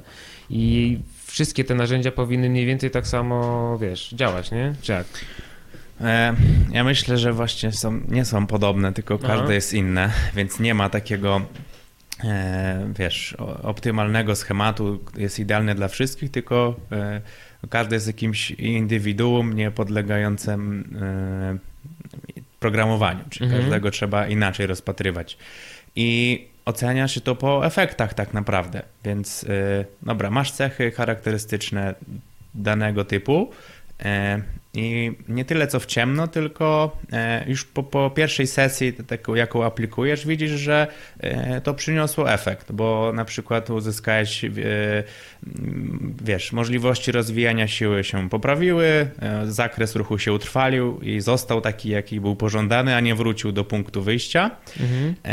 I myślę, że to po efektach jesteś w stanie stwierdzić, czyli podstawy teoretyczne znasz, więc wiesz, jak jest, które narzędzia ze skrzynki z narzędziami wybrać i mhm. podrzucić danej osobie, e, a efekt, efekt tego weryfikuje, bo ten efekt zobaczysz szybko. E, znaczy, no nie, no to wiesz, no to kumam, znaczy, znaczy ja nie mówię, że to jest wiesz, wymysł nie poparty żadnymi, nie wiem, wynikami działania i leczenia, tylko po prostu zastanawiam się, co, co, co rzeczywiście no bo to coś musi być w psychice w takim razie, wiesz. Czy to jest kwestia tego, że. No bo ja na przykład, na swoim przykładzie, ja mam taki problem, że w momencie, kiedy mam jakąś kontuzję, czyli zawsze, Największy mam problem z tym, że no pójdę gdzieś tam na jakiś fizjo, jakiś zabieg, coś tam jest mi robione i fajnie, no ale ja nie chodzę na te zabiegi codziennie, mhm. bo nie mam po prostu absolutnie takiej możliwości, żeby chodzić na nie codziennie. Więc jest tak, że owszem, fizjoterapeuta robi coś, ale potem dostaje informację, żeby nie robić tego, robić to, tu sobie pomasować, tu sobie rozluźnić, tu sobie rozgrzać, tu sobie zrobić coś tam, nie? Mhm. Dostaje instrukcję obsługi, co ja mam sam z tym robić. Ja mam taki problem, że ciężko jest mi e, zachować... Boże, znowu mi coś mi dzisiaj słowo czekają. Konsekwencje. tak, dokładnie. Taką konsekwencję okay. w tym, żeby to robić. Więc czy to chodzi o to, że jakby dla tych rodzajów osobowości, stosując takie narzędzia, mamy większe prawdopodobieństwa zachowania tej utrzymasz okay. Czyli jeżeli ja komuś to zalecam jako kontynuację terapii albo jako wspomaganie efektów terapii, którą ja wykonałem mhm. E, biernie za tą osobę, no bo mhm. był akurat na wizycie fizjoterapeutycznej i mhm. potem nie widzę go przez jakiś czas, bo przykładowo spotkaliśmy się na zgrupowaniu albo no spotykamy się raz na jakiś czas, czyli nie widujemy się codziennie, to z dużo większym prawdopodobieństwem to jest dopasowane pod jego możliwości. Wiesz, ktoś, kto tam się na genetyce zna, to odnosiłby to pewnie do poziomu neuroprzekaźników. Czyli mhm. są cztery takie dominujące, i to jest tam kolejna klasyfikacja, czyli tak zwany tam neurotyping w e, treningu, czyli e, klasyfikujesz zawodnika pod kątem e, tego, jaki tam ma profil neuroprzekaźników i pod to mu planujesz. I trening to jak właściwy. uczy się. To tak? też, mhm. bo to tam jest jakiś, wiesz, ostatnią, z takim ostatnim stadium e, uczenia się jakiegoś nowego ćwiczenia jest siłowy nawyk ruchowy. Siłowy nawyk ruchowy, czyli mhm. to jest takie stadium, e, to się już nazywa uh, e, chyba nieświadomą kompetencją, czyli to, ty robisz to dobrze czyli taka i, to, i, ty, i nie, nie, musisz tak? się, nie musisz się odnosić do algorytmu e, wykonaniowego, że patrzysz, dobra, krok po kroku, tylko mm. ty, mhm. już, ty już podchodzisz A, i już wiesz, nie? To, to, to tak jak e... z, z, osobami, które uczą się dwuboju olimpijskiego, że widać, mm. widać że na samym początku, znaczy no też nie zawsze, tak, ale w zdecydowanej większości przypadków, mm. ktoś, kto się tego uczy, w ogóle po raz pierwszy ma sztangę w ręku, żeby ją używać w taki sposób, to widać, że każdy ruch, każde wyprostowanie stawu, podciągnięcie ręki to jest jakby wykalkulowana, zapamiętana, przypomina sobie, dobra, to teraz biodro, to teraz to, to teraz tamto. A ale osób, stopniowo tak, będzie ale to stopniowo bardziej płynnie, Po prostu nie zastanawiam się, łapiesz, cyk i podejrzewam, że osoby już na poziomie wiem, olimpijskim to owszem, no są skupione na tym, co robią, ale no już nie kalkulują każdego wyprostu kolan, tylko to jest właśnie taka bardziej pamięć mięśniowa na zasadzie, że powtarzają ruch. Bardziej wykonywany... pamięć receptorowa, bo w idealnych warunkach myślę, że tak. E, no bo mhm. E, uznajmy e, powień za taką nadrzędną strukturę, która komunikuje wszystkie mięśnie ze sobą. Mhm. I my przez, e, jakby komunikując się z układem nerwowym, no to za pośrednictwem powięzi to robimy. I w tej powięzi masz cztery tak? główne typy receptorów. A, jak, to, to muszę ci, ja, ja, ale mhm. jak to, jak, jak to zapo, jak, jak powięź w tym uczestniczy, w jaki sposób? No w... Nie, bo jeżeli, nie, bo powiedziałeś, że jeżeli komunikujemy się z układem nerwowym, to robimy to poprzez, po, ja dobrze rozumiem? Poprzez mhm. powięź? Ale to w, jaki sposób to ten... W sensie, że w no Tam, tam masz nerwy? największe zagęszczenie A, receptorów, okay. Okay. które, wiesz, jakiś zewnętrzny bodziec przekażą do wyższych pięter okay. układu mhm. nerwowego i on potem zostanie przetworzony i, i e, dopiero ciało na bazie tego zareaguje. Mhm. Więc nie, no nie myślisz tylko, tylko mięśniem e, samym w sobie, tylko e, tym ten sygnał się rozprasza re, re, po receptorów. I mhm, teraz mhm. w idealnych warunkach, e, nie wiem, kto to tam to kryterium wyodrębnił, ale żeby coś opanować w miarę przyzwoitym stopniu, e, przyjmiemy sobie, że chodzi o jakieś ćwiczenie, no to musisz to wykonać 15 tysięcy razy. Mm. Ale jeżeli na przykład jeden z e, czterech typów tych receptorów powięziowych jest przebodźcowywany z jakiegoś tytułu i mózg odbiera sprzeczne informacje z tych receptorów, no to ta wartość rośnie nawet do 300 tysięcy razy. I e, to się tam może wiązać na przykład z przetrwałymi takimi prymitywnymi odruchami, które powinny po pierwszym roku życia stopniowo zanikać, ale nie zanikają.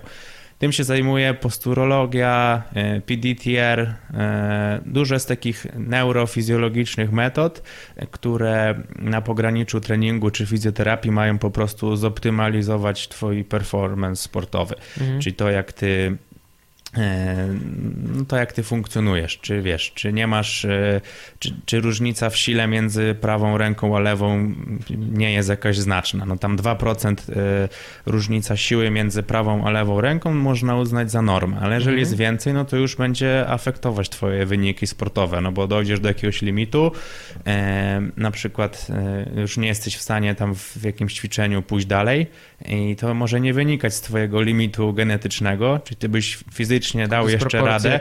No właśnie, i ty mhm. tego nie odczuwasz, e, ktoś, wiesz, z zewnątrz to stwierdza, że tam ciało nie jest zgrane ze sobą po prostu.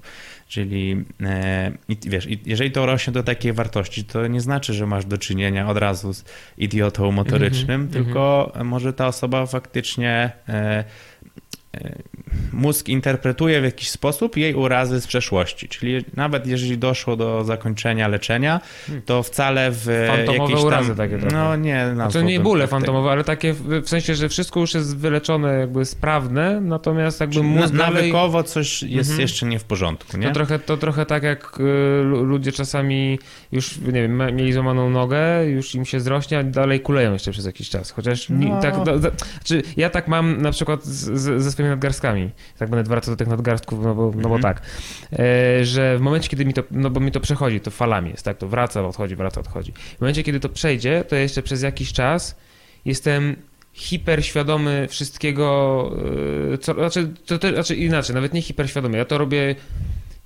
ja to robię podświadomie tak na dobrą sprawę. Ja się łapię na tym, że po prostu bardzo delikatnie, bardzo uważam, każdy ruch jest taki wykalkulowany strasznie. Mhm. Mhm. Żeby uniknąć w razie czego tego bólu, Wiem, który że, zapamiętałem. Rozumiem to, mhm. bo e, wiesz, jest ból i nocycepcja to są dwa różne... Nocycepcja to jest przewodzenie tej informacji bólowej, natomiast ból nie jest e, czysto fizycznym zjawiskiem. To jest tylko coś na wyjściu, co ty odczuwasz, a nie do końca ból zawsze jest wyznacznikiem stanu tkanek. Mhm. E, mm. zadam ci pytanie teraz no. ja. No. E, bo to jest taki fajny przykład. No. E, no bo w klasyfikacji bólu taki najbardziej e, pierwotny, znaczy typowy podział jest na ból ostry i na ból przewlekły, nie? Mhm. I ten ostry wcale nie musi oznaczać czegoś złego, bo to jest po prostu stadium alarmowe, czyli mhm. organizm ci mówi, że Marek, coś się dzieje, e, wróć na, nasz, na, mhm. na ten nadgarstek większą uwagę. E, no ale jeżeli on przechodzi w stan przewlekły, no to, to już powiedzmy jest e, taki bardziej patologiczny ból, no bo on niesie za sobą jakieś zmiany w strukturze tkanek, mm -hmm, nie? Mm -hmm. A jeżeli jest, jest ostry, no to masz do czynienia e, w klasyfikacji chyba osteopatycznej i to będzie dysfunkcja somatyczna. Teraz czas trwania dolegliwości to nie jest kryterium oceny, czy ból jest ostry, czy przewlekły wracając do tego pytania, mhm. które chcę ci zadać. Wyobraź sobie mhm. sytuację, że e, masz złamaną rękę, mhm. no i ona cię bardzo boli i to jest ból ostry, no bo wynika z bezpośredniego urazu. E, no i złamanie się e, goi tam powiedzmy 6-8 tygodni, może trochę więcej. No i teoretycznie z perspektywy oceny lekarskiej już jest wygojone złamanie, a ciebie dalej boli ta ręka. I to jest ból ostry czy przewlekły? Przewlekły. Nie, no powiedz, wiesz, no nie ma złych odpowiedzi. Przewlekły. No właśnie nie, bo no jest, to jest zła. Jest ostry, no. bo on wynika dalej z bezpośredniego urazu. Czyli nie możesz mu, bo wiesz... No tak, ale, on, ale zawsze no. ból, znaczy, no może nie zawsze, ale no, zawsze. Zawsze ból będzie wynikał z bezpośredniego urazu, tyle tylko... Nie. Nie? nie? No nie. Znaczy no inaczej, nie zawsze. Jeżeli mówimy o złamaniu, i coś tam boli w związku z tym złamaniem, no to skoro boli w związku ze złamaniem, to boli w związku z tym urazem. Natomiast jeżeli ból trwa dłużej niż wskazywałoby na to, wiesz, yy, uszkodzenie rzeczywiście, no to to już chyba będzie stan przewlekły. Tak, jest tok, tok mojego rozumowania. No bo tak, takie wiesz, ogólnie jest to postrzegane, że jak już jest ból dłużej niż 3 tygodnie, to już na pewno jest przewlekły. Mhm. To chodzi o mechanizm powstawania tego bólu, a nie o czas trwania tego bólu, więc to w przypadku tego złamania byłby dalej ból ostry. Mhm. Ale jeżeli byś skręcił na przykład kostkę i e, ona by cię bardzo bolała, ale na badaniu by wynik, właściwie nie było żadnych podstaw anatomicznych, żeby stwierdzić, że jakikolwiek tam ból tam jest, e, mhm. a, no ale ciebie boli, no to mimo, że to się stało w tym momencie, to to jest od razu ból przewlekły, biorąc pod uwagę ten mechanizm. Ale może nie w tą neurofizjologię bólu nie, e, nie wchodźmy, tylko wróćmy do e, wątku głównego, mhm. który tam był wiodący chyba. Na... Znaczy wiesz co, ja, ja, ja jeszcze tak troszeczkę jakby odejdę, znaczy no, w sumie nie odejdę od wątku głównego, bo to w sumie jest mocno powiązane, bo e, powiedziałeś o tych tam 15 tysiącach razy mhm. powtórzeń, żeby się czegoś tam nauczyć. Mhm. Powiedzmy, że to jest jakiś wzorzec ruchowy. To z kolei oznacza, że jeżeli ktoś sobie utrwalił błędny wzorzec ruchowy, to mniej więcej pięć razy więcej. To właśnie, to chciałem zapytać. Tak, to ja chciałem zapytać właśnie, żeby jakby. Żeby odkręcić, odkręcić. tą sytuację. To nie jest, że kolejne 15. Kurczę, czego musicie Myślę, że, e, że to pięć razy więcej powtórzeń potrzebujesz zrobić.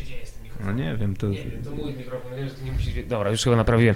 Przepraszam, ale coś mi tutaj nie pasuje z tym mikrofonem. Nie, właśnie, bo, bo to, czyli to nie jest po prostu kolejne 15 tysięcy, żeby naprawić, tylko tak na dobrą sprawę ileś tam razy... Pięć razy dłużej to, to ci zajmie, nie? No właśnie. To też nie, nie traktujmy tego zero-jedynkowo. No tak, bo, bo jednego będzie pięć, u drugiego będzie dwa, innego będzie zaraz powie, razy. a skąd ty takie kryterium wyciągnąłeś? No mhm. wiesz, y, z jakichś tam podań fizjologicznych tak naprawdę. No, mhm. Ja tu nie prezentuję mojej wiedzy, którą ja wymyśliłem, tylko wszystko, co wiemy o treningu czy o fizjoterapii, no wiemy albo z, ze słów innych osób, albo ze źródeł pisanych. Mhm. Czyli to jest, wiesz, takim... No, my, to, my wiedza, protezujemy tak. te wspomnienia, czy protezujemy tą wiedzę, nakładamy na to jakieś filtry własnych doświadczeń i, i to wychodzi jako produkt, to, co, o czym dzisiaj rozmawiamy. No, no, wiesz, trzeba czasem zamknąć coś w jakichś ramach, żeby mniej więcej mieć punkt odniesienia. Znaczy, chociaż to, uogólnić nawet. No tak, no, chociaż to tak. oczywiście jest bardzo dużo zmiennych w tym, no ale e, Podsumowując wątek, na pewno mhm. dłużej, jeżeli błędny schemat motoryczny poznałeś, albo wykonywałeś jakieś ćwiczenie z błędem technicznym, ale już masz to utrwalone, to na pewno dłużej ci zajmie, wiesz, odkręcenie tego, niż zajęło ci nauczenie się tego w e, błędnym stadium. Nie? I tutaj można klamerkę zapiąć na tym, y, w, w takim punkcie, że bo na samym początku żeśmy mówili mhm. o tym, y, jeszcze wracając trochę do crossfitu, że bardzo często tak to wygląda, ale też ludzie tego oczekują, że większość treningów to będzie właśnie taki trochę zajazd, taka wiesz, endorfinki zajazd. Jak się robi endorfinki zajazd, to nie ma możliwości dać sobie tego bodźca, tudzież no może nie, nie to, że się nie da, ale to jest dużo, dużo trudniejsze, żeby dać sobie taki bodziec, który pozwoli właśnie zapamiętać prawidłowy wzorzec ruchu.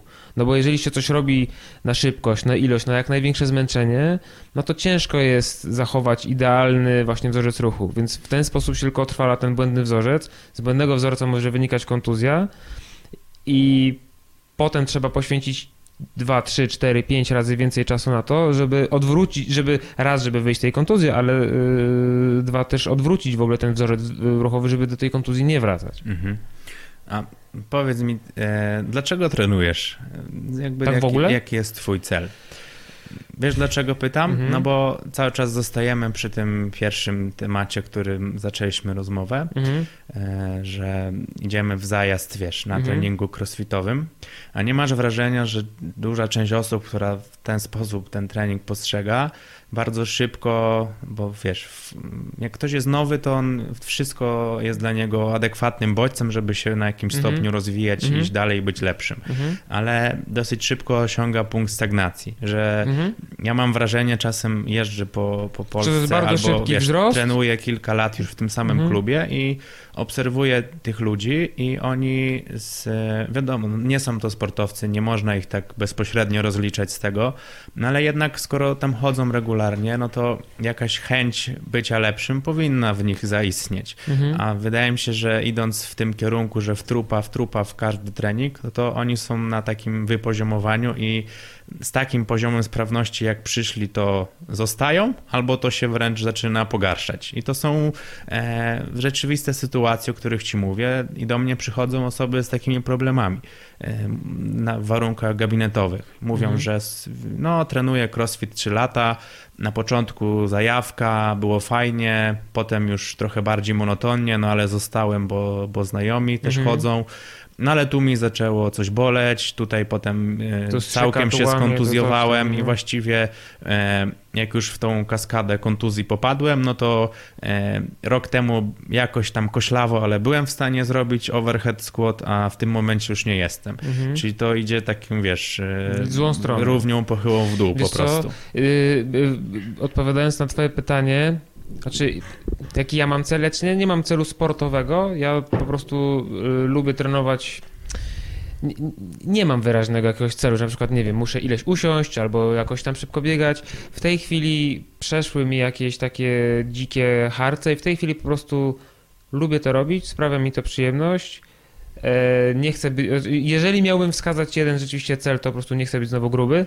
I to jest okay. jakby taki główny, główny dla mnie powód, jeżeli musiałbym jeden wskazać ale ogólnie rzecz biorąc po prostu to lubię, sprawia mi to przyjemność i też takim drugim celem może być to, że po prostu na starość nie chcę być, wiesz, taki, wiesz, problem ze wstawaniem z wyra chociażby, tak, cokolwiek, tak po prostu chcę być sprawny możliwie jak najdłużej, a wiem, że w tym klubie, w którym jestem w tej chwili, e, właściciele i trenerzy, wiesz, mi, mi, mi pozwolą to zrobić. Zapewniam Nato, natomiast, o, na pewno się ucieszę, że to powiedziałeś, natomiast jakby... Yy, jakby te pytanie zadać komuś tam, właśnie powiedzmy do takiej bliżej nieokreślonej grupie osób, o której rozmawiamy, właśnie tych osób, którzy szukają tego bodźca na zajazd, tak? Jakbyś zadał takie pytanie tej osobie, to też by miała problem z odpowiedzeniem na te pytanie, tyle tylko, że na te pytanie moim zdaniem można odpowiedzieć na dwa sposoby, znaczy to są dwa pytania. Jaki jest świadomy cel tej osoby, i nie tyle jaki jest nieświadomy cel, co jakie nieświadome... Cel wyznaczany przez społeczeństwo. Trochę tak, ale że jak, jakby jakie, jakie nie, nie do końca uświadomione rzeczy pozwala spełniać taki trening, bo dla jednych to będzie po prostu sam fakt tego, że mógł wiesz, zalogować się na fejsie czy tam na Instagramie, że był na crossficie, że hej, trenuję crossfit, wiesz, i bo to jest jakoś tam wśród znajomych tej osoby coś fajnego. Dla innych to jest odreagowanie po prostu, po ciężkim dniu w pracy, chcą sobie sami spuścić w kontrolowany możliwy sposób w pierdol, żeby odreagować.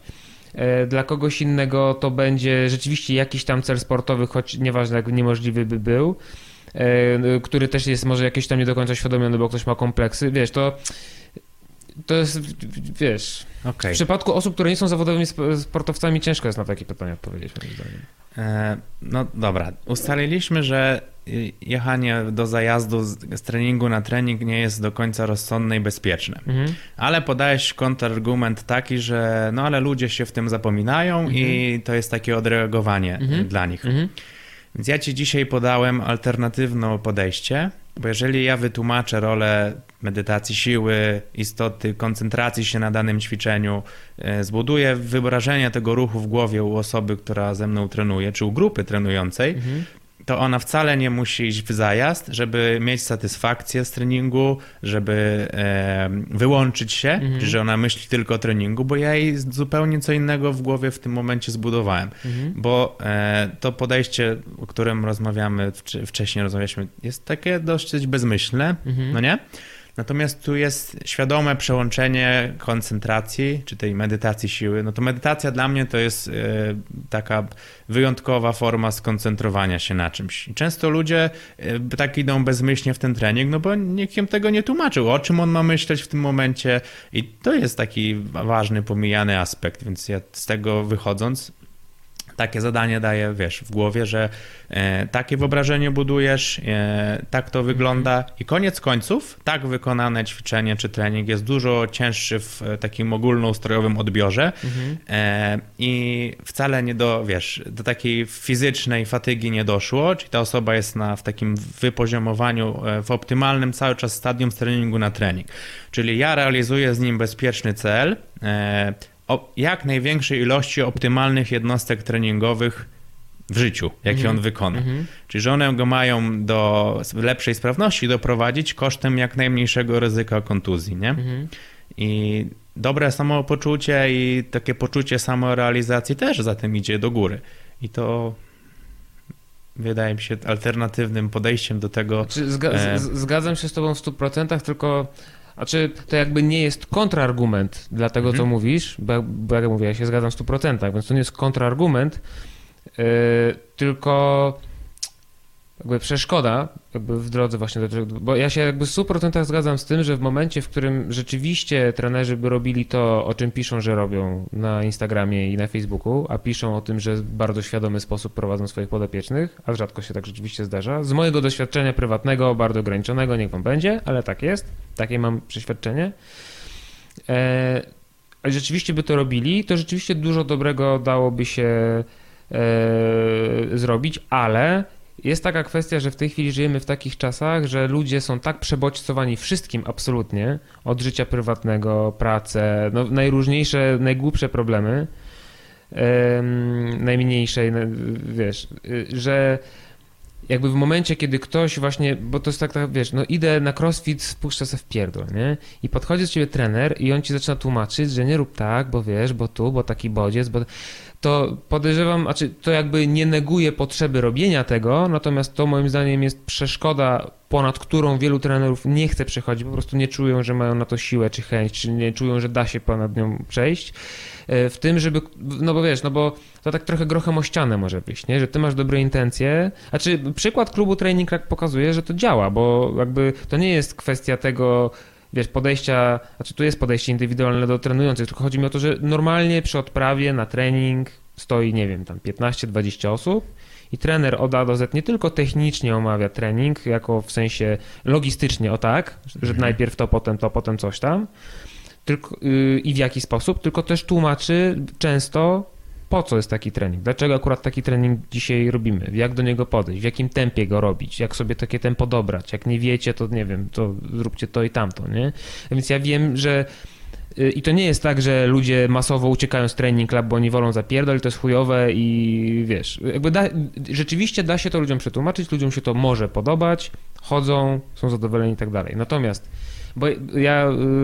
Yy, to jest robione z treningu na trening, tak? Na, na, to, no, może nie na każdym, no. bo nie każdy trening tego wymaga, tak? Ale regularnie, o tak, regularnie, to bardzo często. sobie sytuację, że e, jeżeli mamy zebraną społeczność osób trenujących już regularnie z nami, mhm. no to zróbmy im raz w miesiącu e, takie małe seminarium, gdzie naszą misję jako trenerzy będziemy im przedstawiać, że słuchajcie, dlatego się skupiamy na tym, bo i mhm. wymieniamy argumenty za tym, dlaczego my mamy taką misję, dlaczego e, w taki sposób wyglądają treningi, czyli e, jest to takie podsumowanie okresu przepracowanego na przykład przez ostatnie tygodnie, albo jest to wstęp do okresu, który przepracujemy mhm. przez kolejne tygodnie.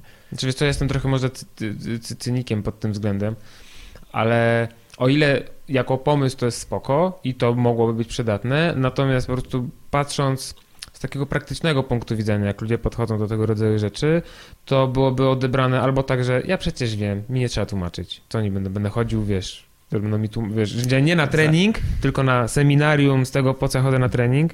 I właśnie bo to, co powiedziałem, że ludzie są tak przebodźcowani, mają tyle na głowie, jeszcze te niedziele niehandlowe, do sklepu nie można pójść w niedzielę, wszystko trzeba kurwa w sobotę zrobić, a potem w niedzielę nie ma co są zrobić, a, a tutaj to jak nie, można, nie ma co są zrobić, to matka chce, żeby dywan wytrzepać, a żona, żeby sufit pomalować, a żeby coś, wiesz, matka w domu, pies w lodówce, nie wiadomo co się dzieje. I wydaje mi się, że ciężko, a czy nie mówię, że to jest niemożliwe i że to jest nie do wdrożenia i w ogóle no, ale sporo przeszkód widzę na drodze do tego, żeby w taki sposób się to odbywało. Moim zdaniem dobrym pomysłem jest to, żeby to, no bo jeżeli na co dzień tego nie tłumaczysz, a robisz to raz na miesiąc, dwa, dwa tygodnie, cokolwiek i liczysz na to, że co, przyjdą wszyscy, powiedzmy, że w tym klubie karnety ma 150 osób. Liczysz na to, że wszyscy przyjdą i wszyscy będą bardzo Nie, Nie, ale robisz to cyklicznie, jakby ogólny plan, i robisz to przez kilka minut tak naprawdę przed rozpoczęciem zajęć. Nie, to tak, Albo to się zgadzam. to przed... tylko dla... Regularnie... Jeżeli ludzie są z tobą mhm. długo, to oni tą misję zrozumieją. Mhm. I oni już nie będą wymagali takiego, z, wiesz, zgrupowania. Tak, tak, tak. Ale jeżeli masz nową grupę, a powiedzmy, że z, Znaczy do z tego punktu intro widzenia powinno- intro marketingowego służyć. zależy ci, żeby przekonać znowu nową grupę odbiorców, żeby akurat u ciebie trenowali pod mhm. twoim okiem, e, no to jasno im przekazujesz zasady, misję, cel na samym początku. E, I teraz mówisz, że ludzie są przebodźcowani, za dużo tych, wiesz, zewnętrzne, Mhm. środowisko zewnętrzne mocno na nich wpływa w negatywny sposób, no to idąc w zajazd znowu taki bezmyślny na treningu, to może być ten bodziec do trumny, taki gwóźdź dodatkowy. A jeżeli ty, wiesz, nauczysz ich e, mindfulness podczas treningu siłowego, takiego świadomego trenowania, to być może większy balans w życiu, od, wiesz, ci ludzie odniosą. No bo cały czas jest e, workout, workout, workout, tak? Czyli wszystko to idzie od ciebie na zewnątrz. Mhm. A working in, e, Mhm. tego jakby bardzo jest e, zachwiana równowaga między tymi dwoma wartościami.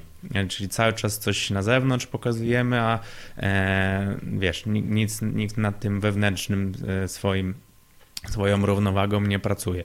A da się to zrobić w e, kontekście tego, o czym dzisiaj rozmawialiśmy. Czy wiesz, ja, się- ja, czy ja się z tym w całości zgadzam, tylko że może ja troszeczkę źle zrozumiałem, bo yy, czy to jest takie w ogóle już szczegół. Co Mhm. do zasady, należy y, treningi programować w taki sposób, moim zdaniem, żeby był jakiś balans ogólny w rozwoju, a nie cały czas jeden bodziec zajazd, no bo to, to, to, nie, to, to nie jest równowaga, to jest po prostu cały ciężar na jednej szali. Dwa, jeżeli ktoś się obawia, że to może w jakikolwiek sposób, z jakiegokolwiek powodu kogoś zniechęcić do tego rodzaju właśnie, że nie zawsze jest zajazd, nie zawsze są endorfinki i pot i tak dalej yy, i, i pokładanie się po ziemi po treningu, to należy po prostu ludzi edukować, ale mi po prostu chodziło o to, że moim zdaniem jedynym słusznym, słusznym z tego względu, że skutecznym rozwiązaniem jest taka właśnie edukacja na co dzień. Regularna, tak jak powiedziałeś, przed treningiem, że takie spędy na zasadzie, wiesz, raz na miesiąc seminarium, y, szczególnie dla osób właśnie, które paradoksalnie, dla osób, które już chodzą, no bo one właśnie wyjdą z założenia, ja już chodzę pół roku, ja wszystko wiem, to nie przyjdą. Moim zdaniem taki Zależy, jakim przedstawisz. no troszeczkę tak, no wiesz, na pewno jest ktoś mądrzejszy ode mnie, kto znajdzie sposób na to, żeby to w ten sposób akurat zrobić, nie? Natomiast no ja nie widzę takiego scenariusza, wiesz, skutecznego. Na pewno miejsce na taką edukację jest na zajęciach intro, żeby intro nie ograniczało się Tak. do tego, żeby już na Może osiem podstawowych ćwiczeń. osiem podstawowych i ćwiczeń i już wynocha zajechać tych dalej. ludzi na tym darmowym treningu i coś tam, tylko właśnie, żeby to było takie trochę wprowadzenie do klubu, żeby oni już za pierwszym razem, na pierwszych zajęciach mogli chociaż trochę zasmakować w teorii nawet tego, jaki sposób się tutaj te zajęcia prowadzi, nie? Mhm. Żeby już od samego początku i później na każdych, może nie na każdych, ale na tych, na których co jest wymagane, w- zajęciach, wiesz, to, znaczy jak, jak najbardziej się z tym zgadzam, ale ja naprawdę od trenerów, bo to, że od ludzi, że słyszałem, że a, bo nudny trening, no to jakby, wiesz, no do czegoś ktoś jest przyzwyczajony, niekoniecznie ma taką świadomość, wiesz, treningu, nie jest sportowcem właśnie, tylko te, trenuje em, amatorsko, więc nie ma takiego punktu odniesienia, żeby samemu może dojść do wniosku, że to jest bez sensu, cały czas się zajeżdżać, ale ja od trenerów y, słyszałem parę razy, wiesz, w rozmowach w cztery oczy takie argumenty, że no wiesz, no zmieniłbym, no ale no, ludziom się nie będzie podobało, to muszą być endorfinki, to musi być, wiesz, no. I, wie- bo, bo nie takie, wiedzą, ale może wiesz, oni są, wiesz co, jest wiesz takie powiedzenie, No. że jaki head coach ma mocne strony, takie programowanie w boksie. E, Czy- czy I to się, się, wiesz, tak. odnosi do jakby no, fizycznego wymiaru, ale jeżeli ktoś ma jakieś utarte poglądy, Mhm. To będzie mu ciężko e, być neutralnym w takim podejściu, no, tych, tych, w tych dogmatach, wiesz, e, psychoprogramowania treningu, Mhm. nie? E, I będzie mu ciężko wdrożyć to, o czym rozmawiamy, czyli będzie się trzymał i będzie taki pełny wątpliwości odnośnie tego, że on wie, że to jest dobre, ale tego nie wprowadzi, bo się boi, że ludzi to zniechęci. Mhm. Jeżeli o tym potrafisz, jeśli jesteś do tego przekonany sam, czyli ktoś to zrobił z tobą i ty masz sprawdzone to na sobie.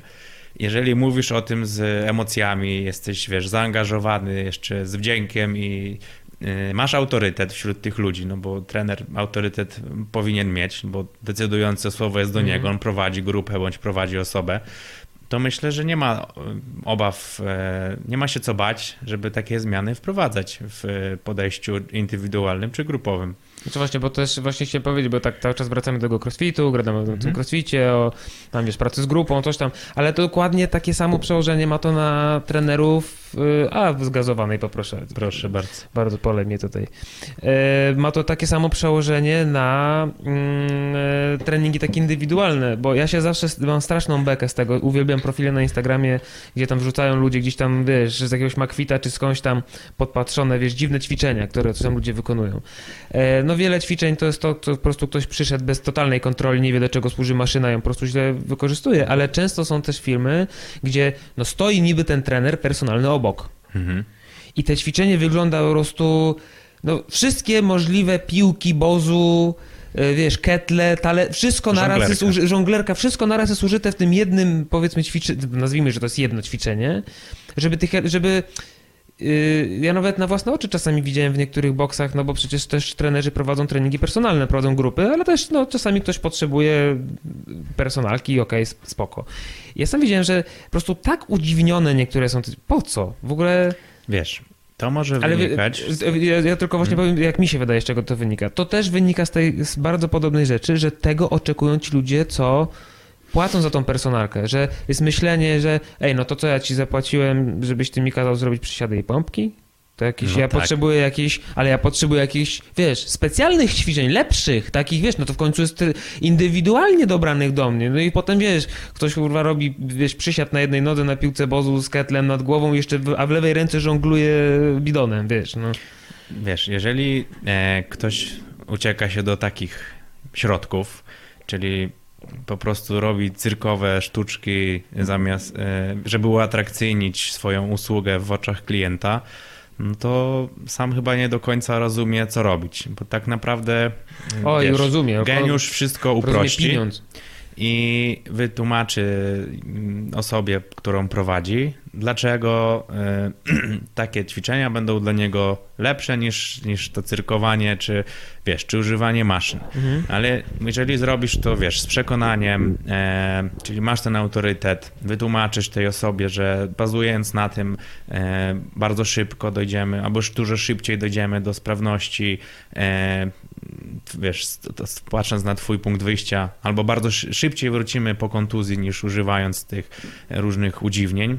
Mhm. Jeżeli ona tobie zaufa, no to przekonasz ją do prostoty. I za dużo jest tego przekombinowywania. E, Myślę, że ta, wiesz, uciekanie do takich środków albo wiesz, y, zajeżdżanie ludzi, bo to jest jedyna metoda, żeby trening był różnorodny i atrakcyjny, jest niedostatecznym wytłumaczeniem, na czym, na czym to polega. No. Znaczy wiesz, moim zdaniem to jest po prostu łatwiejsze. Bo no, na pewno od trenera wymaga mniej zaangażowania. tak, nie? bo w momencie, w którym wiesz, no osoba z treningu, czy to jest grupowy, czy indywidualny, wychodzi spocona, na drugi dzień jest obolała, wiesz, zakwasy, o, bo dzisiaj nie mogłam na kiblu usiąść, nie? To wtedy ma poczucie tego, że no, robota została wykonana, tak? Był bodziec, był sztos, było zajebiście, będzie efekt, w ogóle progres, nie wiadomo co tam jeszcze. A w momencie, kiedy komuś się każe właśnie, czy każe, kiedy się mu przekazuje informację, że posłuchaj, teraz będzie takie ćwiczenie, które wzmocni ci core, ale nie na zasadzie 500 tysięcy brzuszków, wiesz, z machaniem łapami, tylko jakieś tam no, inne ćwiczenia, które wzmacniają core, ale nie są to takie ćwiczenia, po których potem na drugi dzień nie wiadomo, wiesz, bo są to przy okazji stabilizacyjne, może trochę na równowagę, wiesz, ale nie jesteś zlany potem i na drugi dzień nie masz problemów z tym, żeby wstać z łóżka, e, no to trzeba więcej pracy włożyć w to, żeby tej osobie wytłumaczyć, że to jest właśnie to, za co ty mi, drogi kliencie, płacisz. Za to, żeby cię w świadomy, zdrowy, mądry sposób prowadzić, nie? A łatwiej jest zamiast poświęcać czas na to, żeby to tłumaczyć, przekonywać, wiesz, no to łatwiej jest napierdzielić tam tych elementów milion, no i wiesz, poza tym jak kogoś tak dwa, trzy razy w tygodniu zmasakrujesz, i tutaj już mówię o treningach e, grupowych, no bo na indywidualnych no najlepiej mieć jak najwięcej tych personalek, tak? Ale to też kiedyś tak żeśmy gadali ze znajomymi, taka teoria u nas spiskowa powstała, że w wielu potato boxach jest tak, że po prostu robią te zajazdy po to, żeby ludzie nie chodzili częściej niż 2-3 razy w tygodniu, żeby nie byli w stanie częściej chodzić niż 2-3 razy w tygodniu. Mniej osób na grupach, karnet kosztuje tyle samo miesięcznie, nie? Mniej osób na grupach, mniej roboty, łatwiej wiesz utrzymać, mniej się wszystko zużywa, no wiesz, życie nie umiera. Myślę, że to ma. To już jest mocno, to już tylko takiej, No. wiesz, foliowej czapki mi brakuje tutaj na głowie, nie? Z tą teorią spiskową, No. ale to jest możliwe. No. No to jeżeli tak jest, no to bardzo, wiesz, krótkie nogi to ma chyba, nie? że no wiesz, ale... ludzie są, mają swoją jakąś wewnętrzną inteligencję i czują, że ktoś ich oszukuje. No. Wiesz, na, ro, rotacja, jeżeli chodzi o klientów w boksach jest na tyle duża, że jakoś nie upadają te boksy, tyle, że z afiliacji ostatnio, wiesz, rezygnują. No, A jakoś nie ma tak, wiesz, że masowo, wiesz, upadła połowa boksów w, w, w Polsce czy coś, nie? No, ale znaczy jakby zgadzam się z tym podejściem, o którym ty mówisz w 100%, natomiast... Jesteś przyzwyczajony do innego.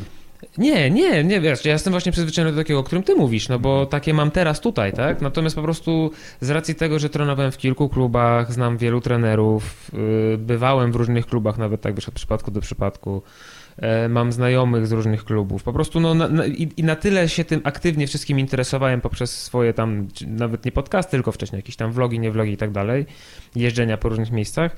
Na tyle się z tym, wiesz, oklepałem, że no mam jakiś pogląd taki troszeczkę może bardziej ogólny niż osoba, która chodziła do tego jednego klubu, do którego się zapisała i chodzi do niego nawet półtora roku czy dwa lata, ale do tego jednego. Nie ma porównania. Ja mam dosyć spore porównanie, więc po prostu to mi pozwala twierdzić, że o ile to jest jak najbardziej moim zdaniem prawidłowe podejście, to istnieją problemy zarówno po stronie klientów, jak i samych trenerów. I w przypadku jednych to jest brak świadomości, a po, po, drugiej, po stronie drugich lenistwo, bo tylko tak to jestem w stanie, czyli po stronie trenerów lenistwo, które bardzo to utrudniają. Bo to naprawdę ze strony trenera, no wiesz, bo tutaj jeszcze było tyle dobrze w labie, że to był nowy klub.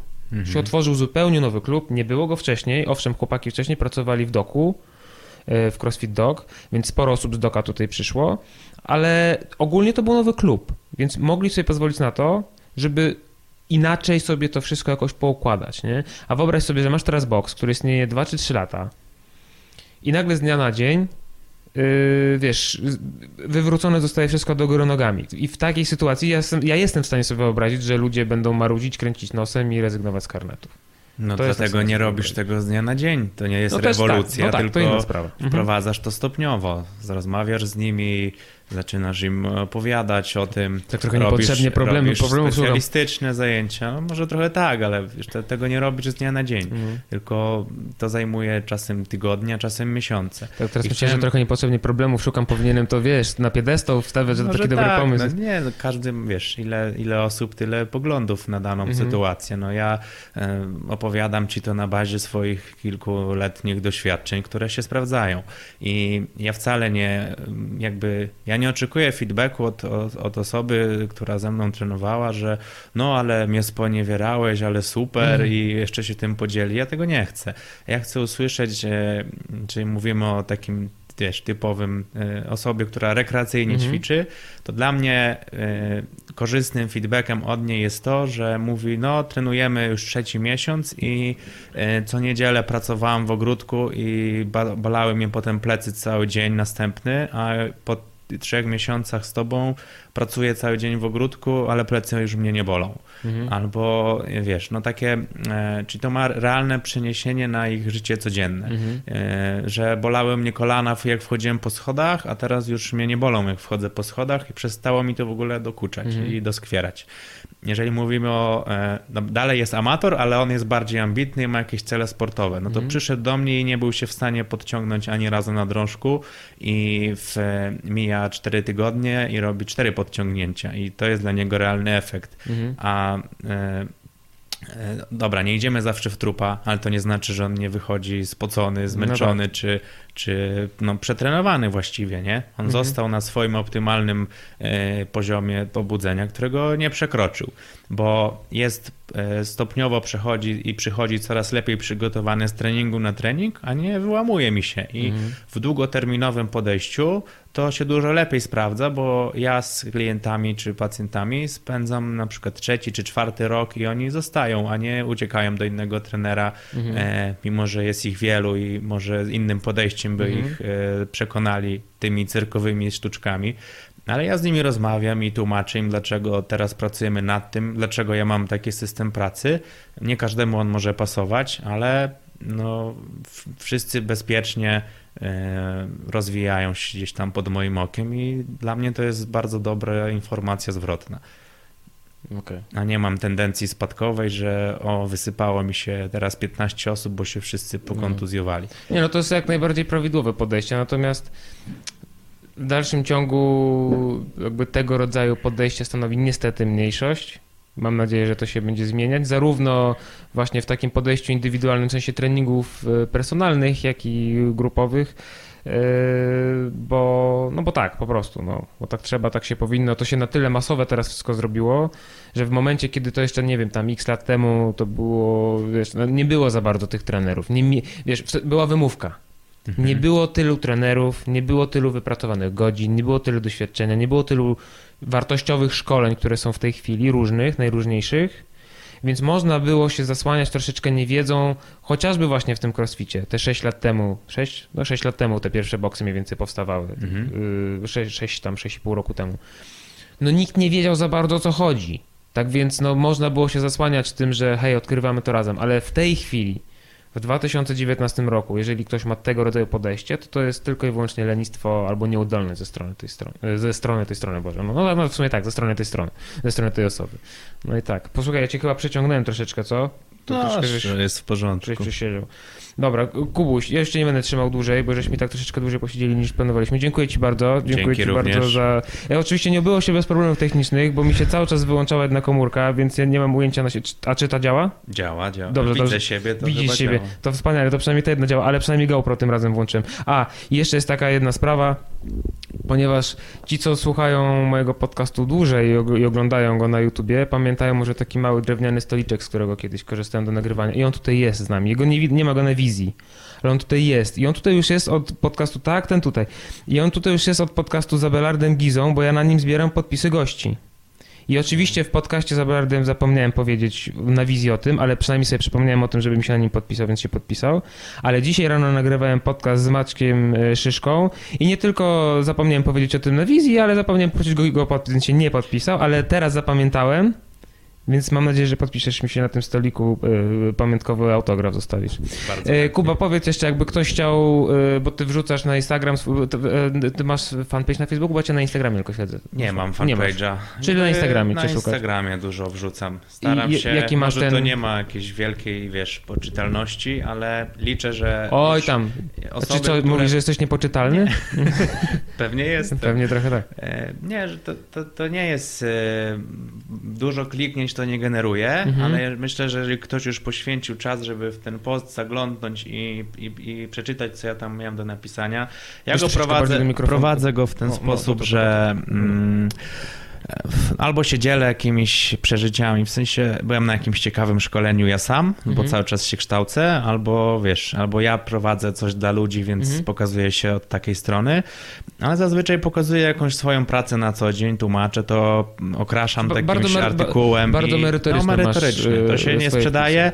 Liczę na to, że e, te trendy się będą powoli zmieniały w fitnessie ogólno pojętym. To ogólnie żyjemy I... w takich czasach, że, że e, grubsza rozkmina nie na zasadzie hej, chciałam wam coś powiedzieć dzisiaj, tylko taka naprawdę, wiesz, merytoryczna, dłuższa, bardziej skomplikowana wypowiedź.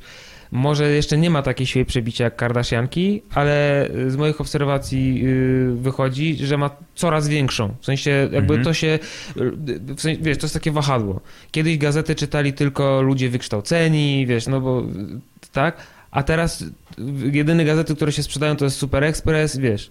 I ludzie też już mają już dosyć tego, wiesz, tej papki, mhm. więc miałem wrażenie, że to wahadło troszeczkę, wiesz, wraca w drugą stronę, więc moim zdaniem yy, w ogóle się niczym absolutnie nie przejmuj, rób to, co robisz, bo robisz to dobrze, jest fajnie. Jeszcze tylko powiedz, jak cię na tym Instagramie znaleźć, to jest Jakub Surmacz z podkreślnikiem na końcu. Tak, no, z takim dolnym slashem, dolnym, tak? Nie, to no. dolnym, no tak, no, no tak, tak, tak.